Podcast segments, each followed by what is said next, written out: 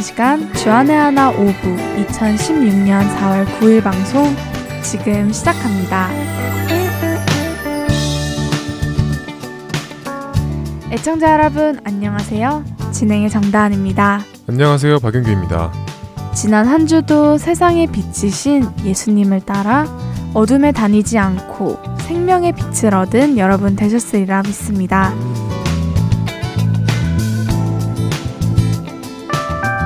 한 점에 어, 오늘 이야기를 나누기 전에 청취자분들께 광고 말씀드릴 것이 한 가지 있죠. 네, 이야기를 나누기 전 광고 말씀드릴 것이 한 가지 있습니다. 바로 특별 방송 모음집에 관한 광고입니다. 특별 방송 모음집이란 전에 방송되어 막을 내린 프로그램들을 청취자 여러분들께서 다시 청취할 수 있도록 제작한 모음집입니다. 네, 예전에 청취했던 방송을 다시 청취하고 싶은데 CD는 못 찾겠고 언제 방송되었는지도 모르겠고 많이 아쉬우셨죠?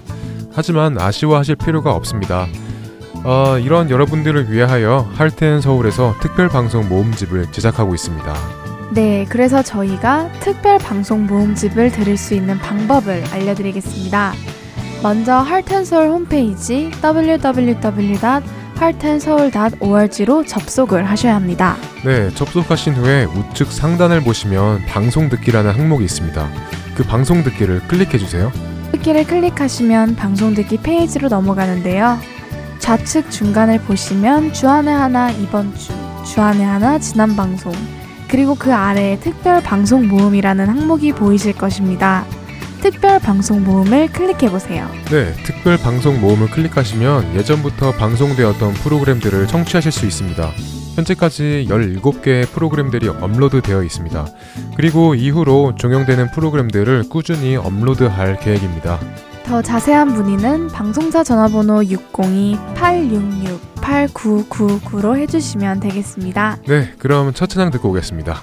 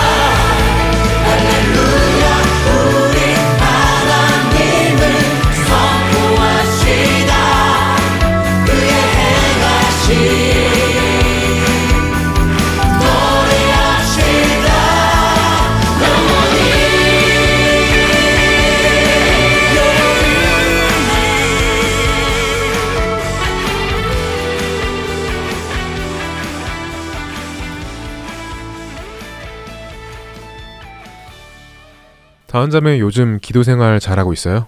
기도 생활이요? 네. 잘하고 있는 기준이 무엇인지는 잘 모르겠지만 예전보다 기도하는 시간도 더 늘어나고 다양한 기도를 하게 만드시는 것을 보면 잘하고 있다기보다는 기도하는 시간이 얼마나 소중한 시간인지 깨닫고 있어요. 다양한 기도를 하게 만드신다고요? 네. 예전에는 저를 제외한 누군가를 위해서 기도할 때 해봤자 가족, 친구 정도만을 위해서 기도했었어요. 그런데 요즘은 제가 전혀 알지 못하는 선교사님들, 그리고 목숨을 걸고 어렵게 신앙생활을 지켜가고 있는 형제 자매들을 위해서도 기도하는 마음을 주시더라고요. 아, 기도의 대상의 바운더리가 전보다 더 넓어졌다는 말이죠? 네, 그렇죠.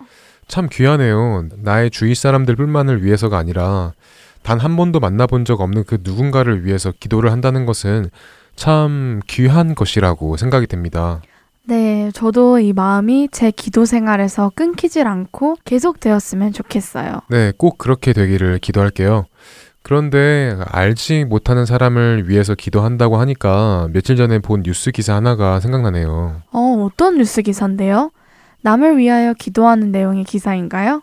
네, 맞아요. 미국 워싱턴주 한 커피숍에서 생긴 일인데요. 이 기사가 저에게는 큰 감동을 주었고 또 다른 사람을 위해 기도하는 모습에 대해서 많은 생각을 하게 되었습니다. 아, 그래요? 어떤 일이 있었는데요? 아, 커피숍 점원이 손님을 위해서 기도를 해주는 일이 있었는데요. 제가 잠깐 뉴스 기사 내용을 말씀해 드리겠습니다. 네. 미국 워싱턴주 밴쿠버시에 있는 한 커피숍의 드라이브스루에서 자기 차례를 기다리던 한 손님의 눈에 이상한 장면이 포착됐다. 주문을 받는 곳에서 여러 점원들이 서로 몸을 포개고 앞에 있는 손님의 손을 잡으며 기도를 하던 것이었다. 그 여성 손님은 매우 심란해 보였고 알고 보니 그 전날 밤에 남편을 잃었다는 것이었다. 그 소리를 들은 커피숍 점원들은 그 손님에게 잠깐 기도해도 되겠냐고 물었다. 그 손님의 동의를 얻은 뒤 점원들은 하던 일을 멈추고 그녀의 손을 잡고 기도를 하기 시작했다. 여기까지가 뉴스 기사의 간략한 내용입니다. 와, 멋있네요. 평소에 알던 가까운 사람도 아니었고, 손님으로 온 한 사람의 상황을 듣고 처음 드는 생각이 이 사람을 위해서 기도를 해줘야겠다. 라는 생각이 들었고, 또 그것을 직접 행동으로 옮겼다는 것이 말이죠. 그렇죠. 기도를 해도 되겠냐고 물어본 점원의 이름은 던이라는 형제인데요. 던은 기독교인이라고 합니다. 그리고 같이 기도에 동참한 점원들은 기독교인이 아니라고 합니다. 아, 그래요? 던이 예수님의 이름으로 손님을 위해서 기도하는 것에 믿지 않는 친구들이 그 기도에 동참하였다는 것이 뭐라고 해야 할까요? 참 많은 생각을 하게 만드네요. 던이라는 형제는 자신의 삶을 통해 믿지 않는 사람들에게 예수님을 전하고 있구나라는 생각도 하게 되고요. 그렇죠. 던은 이 사건이 있고 난 후 인터뷰 중 그분이 만약에 사과를 달라고 했다면 사과나무를 심어서라도 사과를 가져다가 드렸을 거예요. 그런데 그 순간에 그분이 필요한 건 신앙이었죠. 라고 말했다고 합니다. 와, 그 순간에 그 손님에게 필요한 건 신앙이라고 판단되었기 때문에 그 자리에서 바로 기도를 해주었던 것이네요. 그렇죠. 저는 이 인터뷰를 읽고 내가 내 주위 사람이 아닌 누군가와의 대화에서 상대방에게 그 순간 필요한 것이 신앙이라고 판단되었다면 과연 나는 어떤 행동을 취했을까? 하던 일을 멈추고 그 사람 손을 잡고 기도를 할 수 있었을까? 내가 당신을 위해서 기도를 해도 될까요? 라고 물어볼 수나 있었을까 하는 생각이 들었습니다. 정말 많은 생각을 하게 되는 인터뷰와 사건이네요. 모르는 사람을 위해서 진심으로 기도하는 것, 믿지 않는 사람들에게 삶으로 예수님을 전하는 것, 시간과 장소에 제약받지 않고 담대하게 기도를 할 수 있다는 것. 많은 생각이 머릿속에 들어오네요. 네, 그렇죠. 솔직히 저는 처음에 이 기사를 보고 그래, 나도 기독교인인데 뭐 다른 사람을 위해서 나도 기도할 수 있지 라고 생각했는데요. 제 자신을 조금 더 냉정하게 돌아보면 어, 확신이 없습니다. 내가 지금 이 자리에서 기도를 해준다고 했을 때 거절하면 어떡하지? 만약 기도를 한다 해도 같이 일하는 애들은 기독교인이 아닌데 나를 이상하게 생각하면 어떡하지? 뒤에 손님들도 기다리고 있는데 complain 하면 어떡하지? 이런 갖가지 생각이 다 들어서 쉽게 기도를 행동으로 옮기지 못할 것 같더라고요. 저도 저런 상황이라면 기도를 해줘야겠다는 마음은 먼저 들 것 같아요. 하지만 다른 것을 생각하지 않고 그 자리에서 믿음으로 그 손님의 신앙을 위해서 기도를 해줄 수 있는 담대함까지 갈지는 잘 모르겠네요. 네, 이 기사를 통해서 우리가 얼마나 부족한지 느끼게 됩니다. 느끼는 것에 멈추지 않고 우리에게 더 큰 믿음과 용기와 담대함이 생겼으면 좋겠네요. 청취자 여러분들은 어떠신가요? 여러분들이 만약 저 상황에 계셨다면 내 눈앞에 보이는 그 한 사람이 그 순간 필요한 것이 신앙이었다면 말이죠.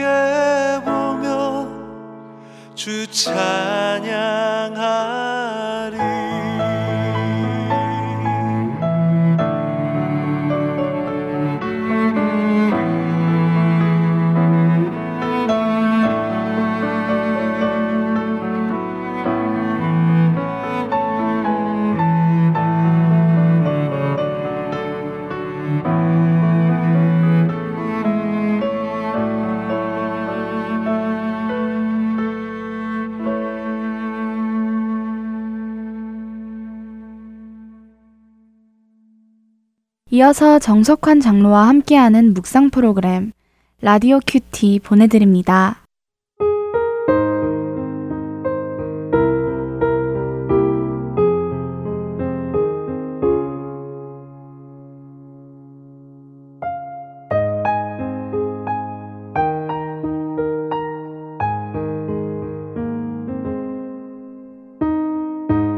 그가 저주하기를 좋아하더니 그것이 자기에게 임하고 축복하기를 기뻐하지 아니하더니 복이 그를 멀리 떠났으며 시편 109편 17절 말씀입니다. 1973년 부활절 아침이었습니다. 이디아민 대통령의 독재에 시달리던 아프리카 우간다의 한 교회에서 실제로 있었던 이야기입니다. 샘 판기 목사는 7천여 명의 신자들에게 부활절 설교를 했습니다. 부활의 주를 믿는 사람은 죽어도 산다. 정의의 편에서 끝까지 싸우자라는 요지의 말씀이었습니다. 설교를 마치고 목양실로 돌아온 샘판기 목사에게 다섯 명의 괴한이 침입했습니다. 그들은 목사에게 총을 겨누었습니다. 그때 샘판기 목사가 말했습니다. 오늘은 예수께서 죽음을 이기고 부활하신 날이요. 나는 죽음이 두렵지 않소. 다만 당신들을 위해 2분 동안만 기도하게 해주시오. 샘판기 목사는 다섯 명의 괴한들을 위해 이렇게 기도했습니다. 주님, 저들은 자신이 범하고 있는 죄를 알지 못하나이다. 저들의 죄를 용서해 주시옵소서. 한참 기도를 하고 눈을 떠보니 괴한들의 표정이 부드럽게 변해 있었습니다. 괴한의 우두머리가 손에 들었던 총을 내려놓으며 말했습니다. 목사님, 우리를 위해 기도해 주셔서 감사합니다. 우리의 무례를 용서해 주십시오. 기도가 괴한들의 마음을 흔들어 놓았던 것입니다. 주님이 십자가에서 보여주신 대로 오히려 용서를 구하는 기도를 드리자 기적과 같은 일이 일어난 것입니다. 당신도 진정 필요할 때 기도해 보십시오. 주님께서 모본을 보이신 대로 말입니다. 주님, 저에게도 기적을 일으키는 기도를 할 수 있도록 은혜를 주옵소서. 원수를 용서하며 내게 해를 끼치는 자를 축복하게 하옵소서.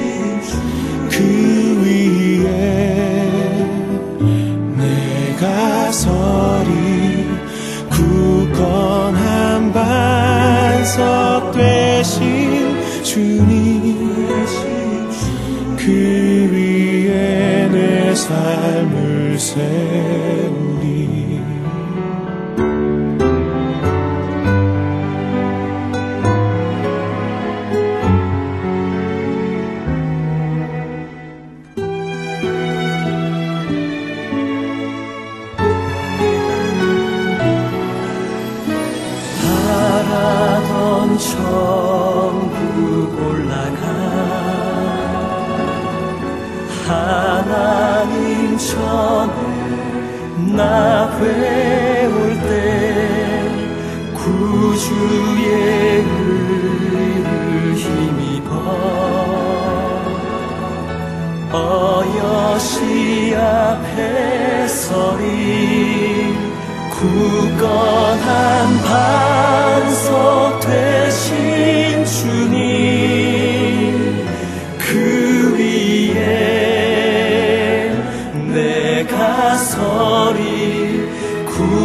굳건한 반석 되신 주님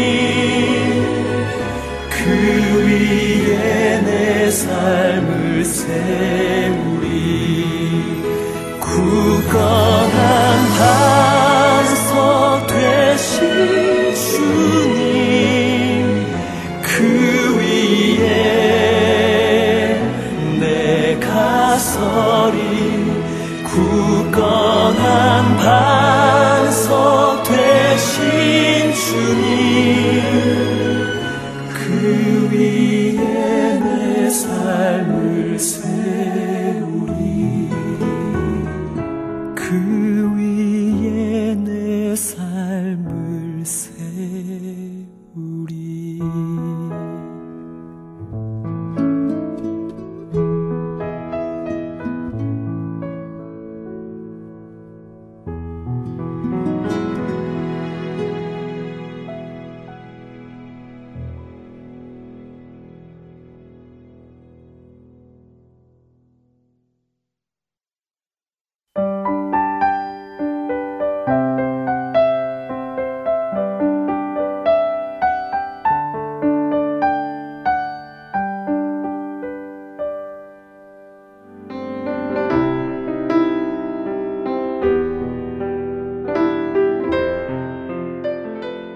안녕하세요. 저는 버지니아에 사는 봉사자 강전호입니다. 주의 길을 곱게 하라고 광야에서 외치는 자의 소리. 하트앤소울 복음선교회에서는 복음 전파 사역에 함께 동참하실 분을 찾습니다. 봉사로, 기도로, 후원으로 예수님을 전하고 생명을 구하는 일에 동참하실 분들은 전화번호 602-866-8999로 연락 주시기 바랍니다.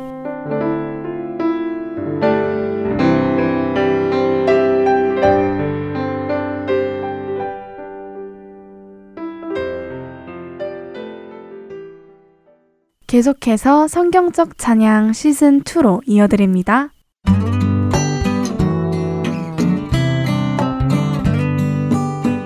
애청자 여러분 안녕하세요. 하나님께 드리기에 합당한 찬양이 무엇인지 나누고 함께 불러보는 성경적 찬양 시즌 2 진행의 박은규입니다. 지난 시간에 우리는 The Heart of Worship이라는 찬양을 함께 나누어 보았습니다. 우리가 하나님께 드리는 찬양은 음악 그 이상의 것이라는 것을 나누면서요. 시대가 흐를수록 점점 음악이 중심이 되어가고 있는 찬양 문화 속에서 그 음악이라는 요소가 사라졌을 때 그동안 우리가 음악에 가리워져 볼 수 없었던 본질, 바로 예수 그리스도를 볼 수 있다는 것을 나누었습니다. 그리고 하나님은 겉으로 드러나 들리는 음악을 꿰뚫으시고 그 음악을 드리는 우리의 내면 속 깊은 곳을 바라보신다는 것도 나누었습니다. 우리가 영과 진정으로 드려야 했던 그 거룩한 예배를 지금까지 얼마나 헛된 것들로 만들었는지, 이제는 찬양을 드릴 때 우리가 어디에 중심을 두고 무엇을 생각해야 하는지 그 찬양의 본질을 생각해 본 시간이었습니다. 지난 한 주간 여러분들은 하나님께 어떻게 찬양을 드리셨나요? 음악이 중심이 아닌 주님이 중심이 되시는 찬양, 그리고 입술이 아닌 호흡으로 부르는 찬양을 드리셨나요? 겉으로 드러나는 찬양이 아닌 우리의 마음으로 찬양을 드리는 한 주 되셨으리라 믿습니다. 성경적 찬양 시즌 2 오늘 두 번째 시간에는요. 여호와는 나의 목자니라는 찬양을 나누어 볼까 합니다. 우리가 잘 알고 있는 시편 23편 말씀으로 만들어진 찬양인데요. 사실 이 시편 23편은 너무도 유명해서 이 시편을 가지고 만든 찬양만도 셀 수 없이 많이 있습니다만 성경적 찬양 이 시간에는 나무엔이 부른 여호와는 나의 목자니라는 곡을 가지고 함께 나눠보려고 합니다. 먼저 찬양 함께 들어보고 오겠습니다. 여호와는 나의 목자니 내가 부족함 없으리로다. 그가 나를 푸른 초장에 쉬게 하시고 인도하 여호와는 나의 목자니 내가 부족함 없으리로다. 그가 나를 푸른 초장에 쉬게 하시고 인도 하네 내가 사망의 음침한 계곡을 걸어도 두려워하지 않을 것은 주의 지팡이와 막대기가 나를 지키며 주님 나와 함께 하심이로다. 여호와는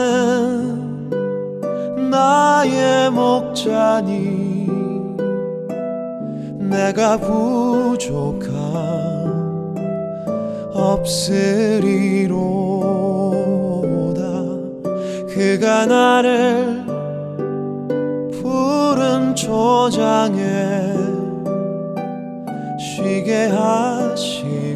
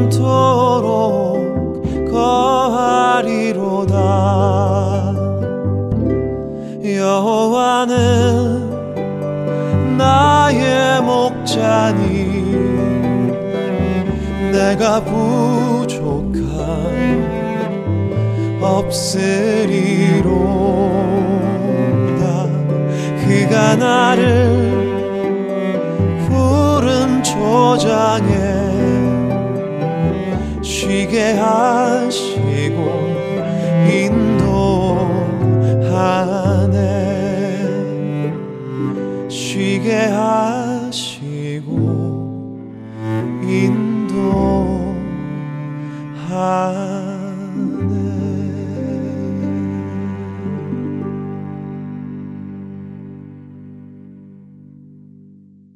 여호와는 나의 목자니라는 찬양을 들어보았습니다. 먼저 1절 가사를 읽어드리겠습니다.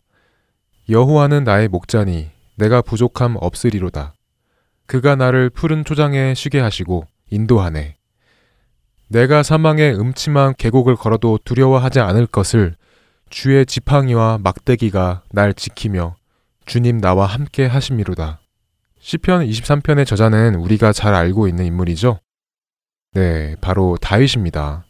다윗은 이스라엘의 왕이었지만 왕이 되기 전에는 양을 치는 목자였습니다. 다윗이 목자였던 만큼 그는 목자와 양의 관계를 잘 알고 있었겠죠. 아, 우리도 성경 말씀을 통해서 주님과 우리의 관계가 목자와 양의 관계라는 것을 알고 있습니다.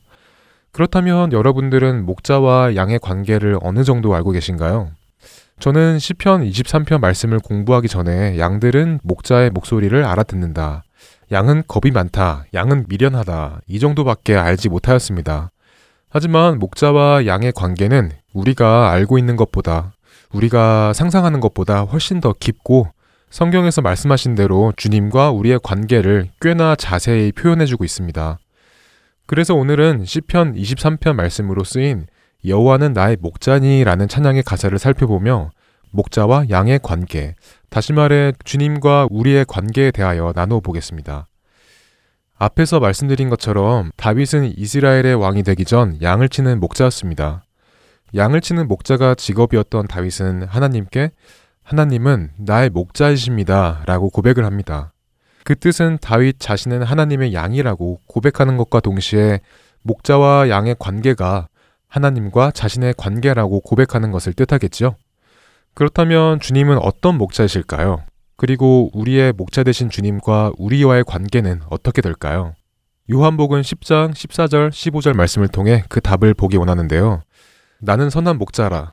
나는 내 양을 알고 양도 나를 아는 것이 아버지께서 나를 아시고 내가 아버지를 아는 것 같으니 나는 양을 위하여 목숨을 버리노라. 그렇습니다. 예수님은 바로 우리의 선한 목자이십니다. 그리고 우리와 예수님과의 관계는 하나님께서 예수님을 아시는 것 같이 예수님께서 하나님을 아시는 것 같이 아는 것이라고 말씀하십니다. 우리가 알다시피 하나님, 예수님, 그리고 성령님은 삼위일체십니다. 각기 다른 분이시지만 또 한 분이시기도 합니다.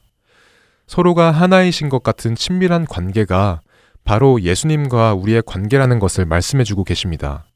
그러니 우리가 여호와는 나의 목자니 라고 고백하는 것은 단순히 주님은 나의 목자이십니다 라는 고백 이상의 고백이라는 것입니다. 다음으로 오는 가사는 내가 부족함 없으리로다입니다. 우리에게 부족함이라는 것은 무엇일까요? 우리는 무엇이 부족할 때 부족하다라는 생각을 하게 되는 것일까요? 먹을 것, 입는 것, 보다 큰 집, 돈, 건강, 행복, 기쁨. 이 가사를 자세히 보면 여호와는 나의 목자니 내가 부족함 없으리로다. 다시 말하면 나에게는 부족함이 없습니다. 왜냐하면 여호와께서 나의 목자이시기 때문입니다. 라는 말이 되겠죠. 여호와께서 나의 목자이시기 때문에 나에게 부족함이 없다라고 고백하는 다윗의 심정은 어떤 심정이었을까요? 바로 여호와께서 나의 목자이시기 때문에 그분께서 모든 것을 알아서 나의 필요를 채워주시고 최선의 것으로 준비하시기에 나에게는 그 어떤 부족함도 없다는 고백입니다. 이것은 모든 것이 풍족하다라는 이야기하고는 조금 다릅니다. 내게 필요한 것은 필요한 만큼 있고 필요 없는 것은 비록 내가 그것을 원한다 하더라도 준비하시지 않으시는 하나님의 완전하신 인도하심을 뜻하는 것이죠. 여러분에게는 부족한 것이 있으십니까? 예수님께서 여러분의 선한 목자이신데도 부족한 것이 있을 것이라고 생각되시는지요? 이 사실을 깊이 묵상해 보며 이 곡을 불러보면 좋겠습니다. 다음 가사는 그가 나를 푸른 초장에 쉬게 하시고 인도하네 라는 가사가 나옵니다. 가사에서는 쉬게 하시고라고 나와 있지만 시편 말씀에서는 누이시며라고 나와 있습니다. 그 양이라는 동물은 민감한 동물이기에 웬만하면 눕지 않는다고 합니다. 목자들에 의하면 양은 네 가지 조건이 충족되지 않으면 눕는 것이 불가능하다고 합니다. 첫째는 육식 동물의 공격으로부터 완전히 벗어나는 것이고, 둘째는 양은 단체 생활을 하는 짐승으로서 집단 안에서 불화가 없어야 한다고 합니다. 셋째는 팔이나 기생충, 그런 해충으로부터 몸이 편안해져야 한다고 하고요. 마지막으로 네 번째는 양은 배부르지 않는 한 누우려 하지 않는다고 하네요. 결국 양이 누워서 쉬기 위해서는 두려움, 긴장감, 괴로움과 배고픔에서 벗어나야만 누워서 쉴 수 있다는 것입니다. 그리고 이 네 가지를 충족시켜 줄 수 있는 존재는 양들 간의 도움이 아닌 양의 스스로도 아닌 오직 목자에 의해서만 충족될 수 있다는 것입니다. 우리의 선한 목자 되시는 주님은 늘 우리가 쉴 수 있도록 돌보십니다. 시편 121편 4절에 이스라엘을 지키시는 이는 졸지도 아니하시고 주무시지도 아니하신다고 하십니다. 우리 주님은 그렇게 우리를 지켜주십니다. 그 다음 내가 사망의 음침한 계곡을 걸어도 두려워하지 않을 것을 이 가사를 불러보았을 때 이 가사는 내가 힘들고 어려운 터널을 지나더라도 더 나아가 마치 죽을 수도 있을 것 같은 환경이 찾아온다 하더라도 주님께서 나를 인도하시니 나를 두려워하지 않을 것이다 라는 고백이라고 생각됩니다.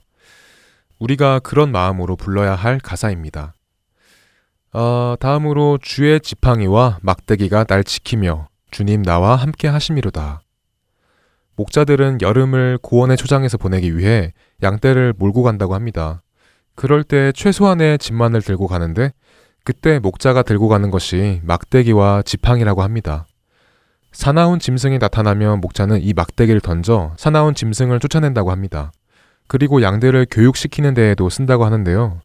먹지 말아야 할 풀을 먹으려고 하는 양이나 위험한 곳으로 가려고 하는 양을 보았을 때 막대기를 던져 경고를 준다고 합니다. 이렇게 막대기에 맞은 양은 다시 양무리로 돌아오게 됩니다. 그리고 지팡이는 목자들이 양들을 인도하여 나갈 때 양을 몰고 가고 싶은 쪽으로 양의 몸을 지그시 눌러주며 방향을 잡아주는 데 쓰인다고 합니다. 양을 아프게 하는 목적이 아닌 양이 나아갈 길을 양이 알 수 있도록 인도해 주는 것입니다. 이렇게 주님은 막대기와 지팡이로 우리의 갈 길을 인도해 주시고 지켜 주십니다. 여기까지의 가사를 살펴보았습니다. 어떠신가요? 어, 몇 문장 되지 않은 가사이지만 우리가 알지 못했던 부분이나 혹은 깊게 알고 있지 못했던 내용을 알게 되었습니다. 그럼 여기까지 나눈 가사를 다시 함께 찬양하는 시간을 가져보겠습니다. 우리가 나누었던 목자와 양의 관계를 주님과 나의 관계에 대입시켜 보며 불러보면 좋겠습니다. 일단 여기까지 살펴보고 찬양을 함께 불러보겠습니다. 여호와는 나의 목자니 내가 부족함 없으리로다 그가 나를 푸른 초장에 쉬게 하시고 인도하네. 여호와는 나의 목자니 내가 부족함 없으리로다. 그가 나를 푸른 초장에 쉬게 하시고 인도하네. 내가 사망의 음침한 계곡을 걸어도 두려워하지 않을 것을 주의 지팡이와 막대기가 나를 지키며 주님 나와 함께 하심이로다 가사를 생각하며 찬양을 드렸기에 전보다 더 깊이 나의 고백으로 찬양을 드리셨으리라 믿습니다. 어, 이제 그 후의 가사를 살펴보겠습니다. 주의 선하심과 주의 한결같은 사랑이 평생에 나를 따를 것이니 내가 여호와의 집에서 영원토록 영원토록 거하리로다. 주의 선하심과 주의 한결같은 사랑이 평생에 나를 따를 것이니 다윗은 평생에라고 고백을 합니다. 평생에라는 뜻은 내 삶의 모든 부분을 뜻합니다. 다시 말하면 주의 선하심과 주의 한결같은 사랑이 내 삶 모든 부분에서 나를 따를 것입니다. 라고 고백하는 것입니다. 내 삶 모든 부분이라면 기쁜 일에도 슬픈 일에도 결코 감사할 수 없는 일까지도 주의 선하심과 사랑이 따른다는 것을 고백하는 것입니다. 우리의 뜻대로 된 일에도 우리의 뜻대로 되지 않은 일에도 말이죠. 나의 상황이 좋으면 이 고백을 드릴 수 있고 나의 상황이 좋지 않으면 이 고백을 드릴 수 없고가 아니라는 것입니다. 다음 가사를 살펴보겠습니다. 내가 여호와의 집에서 영원토록 영원토록 거하리로다. 시편 23편 6절에서 여호와의 집에 사용된 집이라는 단어는 바이트라는 히브리어로 장막, 왕궁, 요새, 성전을 나타냅니다. 하지만 거주지, 가족, 자손을 뜻하기도 합니다. 우리가 지금까지 이 가사를 살펴본 결과 내가 여호와의 집에서 영원토록 거하리로다 라는 뜻은 여호와의 집이라기보다는 여호와의 가족으로 영원토록 거하고 싶다라는 뜻에 더 가깝다고 보입니다. 여러분들 생각에는 어떤 양이 이런 고백을 드릴 수 있다고 생각하시나요? 네, 그렇습니다. 이 가족에서 떠나지 않고 평생 살고 싶다는 생각이 드는 양만 이런 고백을 할 수 있을 것입니다. 왜냐하면 그 양은 그 목자를 경험을 했기 때문입니다. 하지만 반대로 경험을 하지 못한 양은 이런 고백이 쉽게 나올 수가 없을 것입니다. 혹시 성경적 찬양 시즌 1 때 배운 찬양에 대한 히브리어 중 할랄이라는 단어를 기억하시나요? 할랄이라는 이 단어가 바로 내가 경험한 하나님을 자랑하다, 뽐내다라는 단어입니다. 그러므로 우리가 내가 여호와의 집에서 영원토록 영원토록 거하리로다라는 이 가사를 찬양할 때 우리는 할랄해야 하는 것입니다. 그리고 할랄하기 위해서는 앞서 말씀드린 바와 같이 우리는 나의 목자 되신 하나님을 경험해야 된다는 것입니다. 성경적 찬양 시즌 2 두 번째 시간을 마쳐야 할 시간이 되었습니다. 시편 23편 말씀을 가지고 쓰여진 여호와는 나의 목자니 라는 찬양을 나누어 보았습니다. 가사 한 문장 한 문장을 살펴보며 목자와 양의 관계를 살펴보았습니다. 그리고 그 둘의 관계를 주님과 우리의 관계에 대입해 보며 다윗이 고백한 시편 23편의 말씀들을 깊이 나누어 보았습니다. 우리는 우리가 경험하지 못한 하나님을 찬양할 수 없습니다. 그러기 위해서는 우리는 하나님을 더 경험해야 하겠죠? 다음 한 주 동안 주님을 더 많이 경험하셔서 하나님을 한랄할 제목들이 넘쳐나기를 소망합니다. 성경적 찬양 시즌 2 두 번째 시간 마치며 여호와는 나의 목자니라는 찬양을 함께 불러보겠습니다. 저는 다음 주 이 시간에 다시 만나 뵙겠습니다. 감사합니다. 안녕히 계세요.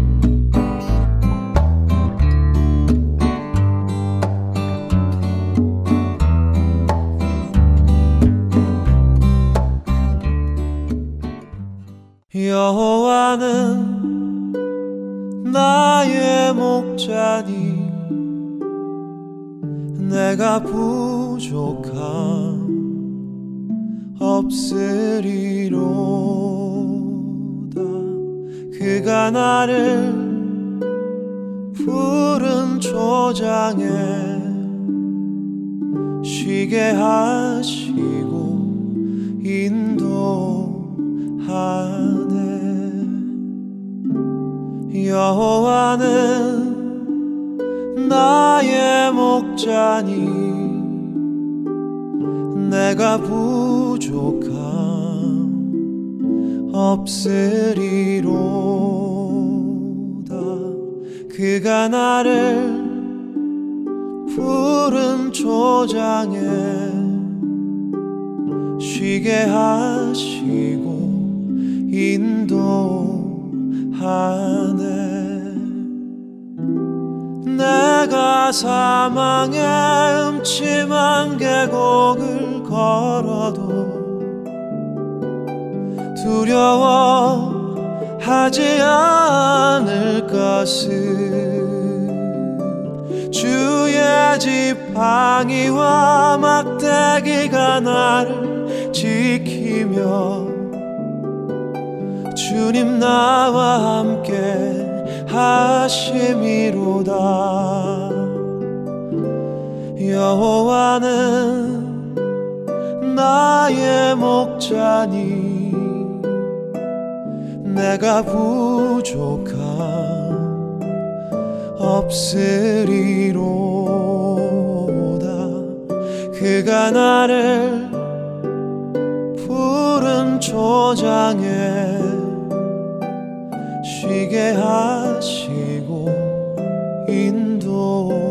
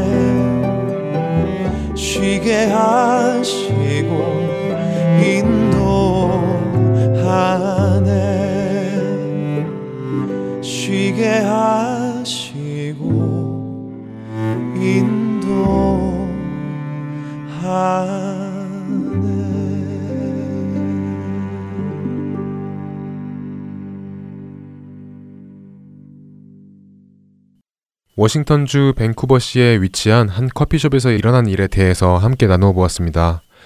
참 많은 생각을 하게 만드는 기사였죠. 네, 저 또한 제 자신을 돌아보게 되는 시간이었어요. 사실 아예 모르는 사람을 위해서 기도하는 것도 쉽지 않은데 상황에 흔들리지 않고 믿음으로 기도하는 것도 쉽지 않다는 생각이 들어요. 네, 믿는 사람들끼리 모여 있을 때는 아무렇지 않지만 믿지 않는 사람들 사이에 있을 때 나 혼자 기도하기 눈치가 보일 때가 있는데요. 이 기사를 통해 저의 부족한 믿음과 내가 예수님을 믿는 것을 상황에 따라 부끄럽게 생각하고 있지는 않았나 돌아보게 됩니다. 네, 저도 지금까지 이 사람, 저 사람을 위해서 기도해주고 싶다 라는 생각이 든 적이 많았었는데요. 생각이 든 만큼 행동으로 옮기지는 못했었던 것 같아요. 하지만 이제는 그런 마음을 주님께서 주시면 믿음으로 그 자리에서 그 사람의 영혼을 위해서 신앙을 위하여 기도해 줘야겠다는 생각이 듭니다. 그렇죠. 아, 여기서 중요한 것은 주님께서 주시는 마음에서 시작되어야 한다는 것입니다. 주님의 뜻을 따라 주님의 의를 위해서 하는 것이죠. 우리는 기독교인이니까 어떠한 상황에서도 무조건 남들에게 피해를 주던 말던 해야 한다를 말씀드리는 것은 아닙니다. 내가 드러나기 위한 기도인지 주님을 드러내기 위한 기도인지 잘 판단해야 합니다. 네, 저도 그 말에 동의합니다. 그리고 이 기사를 계속 생각해 보니 마태복음 25장 말씀이 떠오르는데요. 마태복음 25장 40절과 45절 말씀입니다. 40절 말씀. 임금이 대답하여 이르시되 내가 진실로 너희에게 이르노니 너희가 여기 내 형제 중에 지극히 작은 자 하나에게 한 것이 곧 내게 한 것이니라 하시고 45절 말씀. 이에 임금이 대답하여 이르시되 내가 진실로 너희에게 이르노니 이 지극히 작은 자 하나에게 하지 아니한 것이 곧 내게 하지 아니한 것이니라 하시리니. 커피숍 점원이었던 던이라는 형제가 남편을 잃어 너무나 힘들어하고 있던 그 손님을 위해서 기도를 해준 것은 이 마태복음 25장 말씀의 예로 적합한 것 같습니다. 네, 그 상황에서 자신보다 힘들어하는 그 손님을 위해서 기도를 해준 것이니까요. 아, 던이라는 이 형제가 이 마태복음 25장 말씀을 따라 한 행동인지 아닌지는 모르지만 분명히 그 기도는 땅에 떨어지지 않고 그 손님뿐만 아니라 많은 사람들에게 큰 열매를 맺게 될 작은 씨앗이 뿌려진 것이라 믿습니다. 네, 디모데전서 2장 1절 말씀입니다. 그러므로 내가 첫째로 권하노니 모든 사람을 위하여 간구와 기도와 도구와 감사를 하되 오늘 이 시간부터 아는 사람이든 모르는 사람이든 서로 서로를 위해서 기도를 해주는 것을 부끄러워하거나 꺼려하지 않았으면 하는 소망이 있습니다. 네, 꼭 그렇게 되기를 소망하고 그렇게 될 것을 믿습니다. 청년들을 위한 방송 주안의 하나 5부 이제 마칠 시간이 되었습니다. 서로를 위하여 기도하는 가운데 주님 모시는 그날을 맞이하는 우리가 되기를 소망하며 저희는 다음 주 이 시간에 다시 찾아뵙겠습니다. 지금까지 구성과 진행의 박윤규였습니다. 그리고 정다은이었습니다. 애청자 여러분 안녕히 계세요. 안녕히 계세요.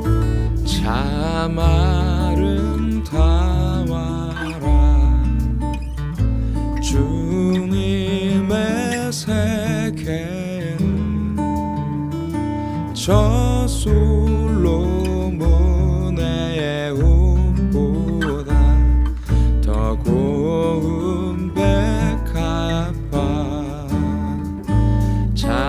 참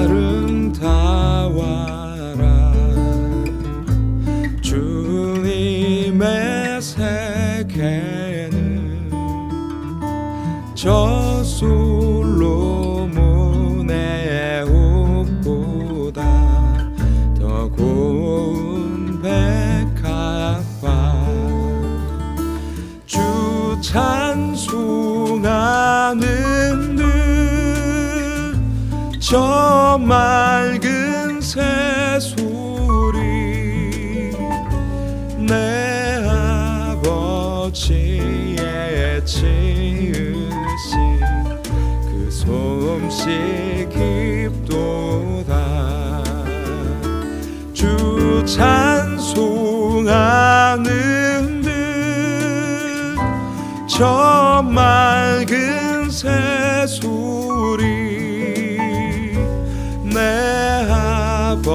아버지의 지으신 그 솜씨 깊도다.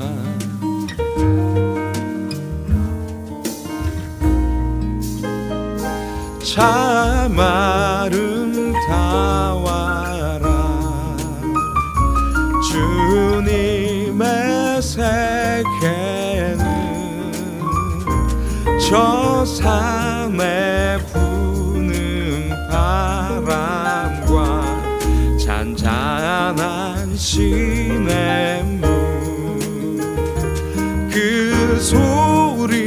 소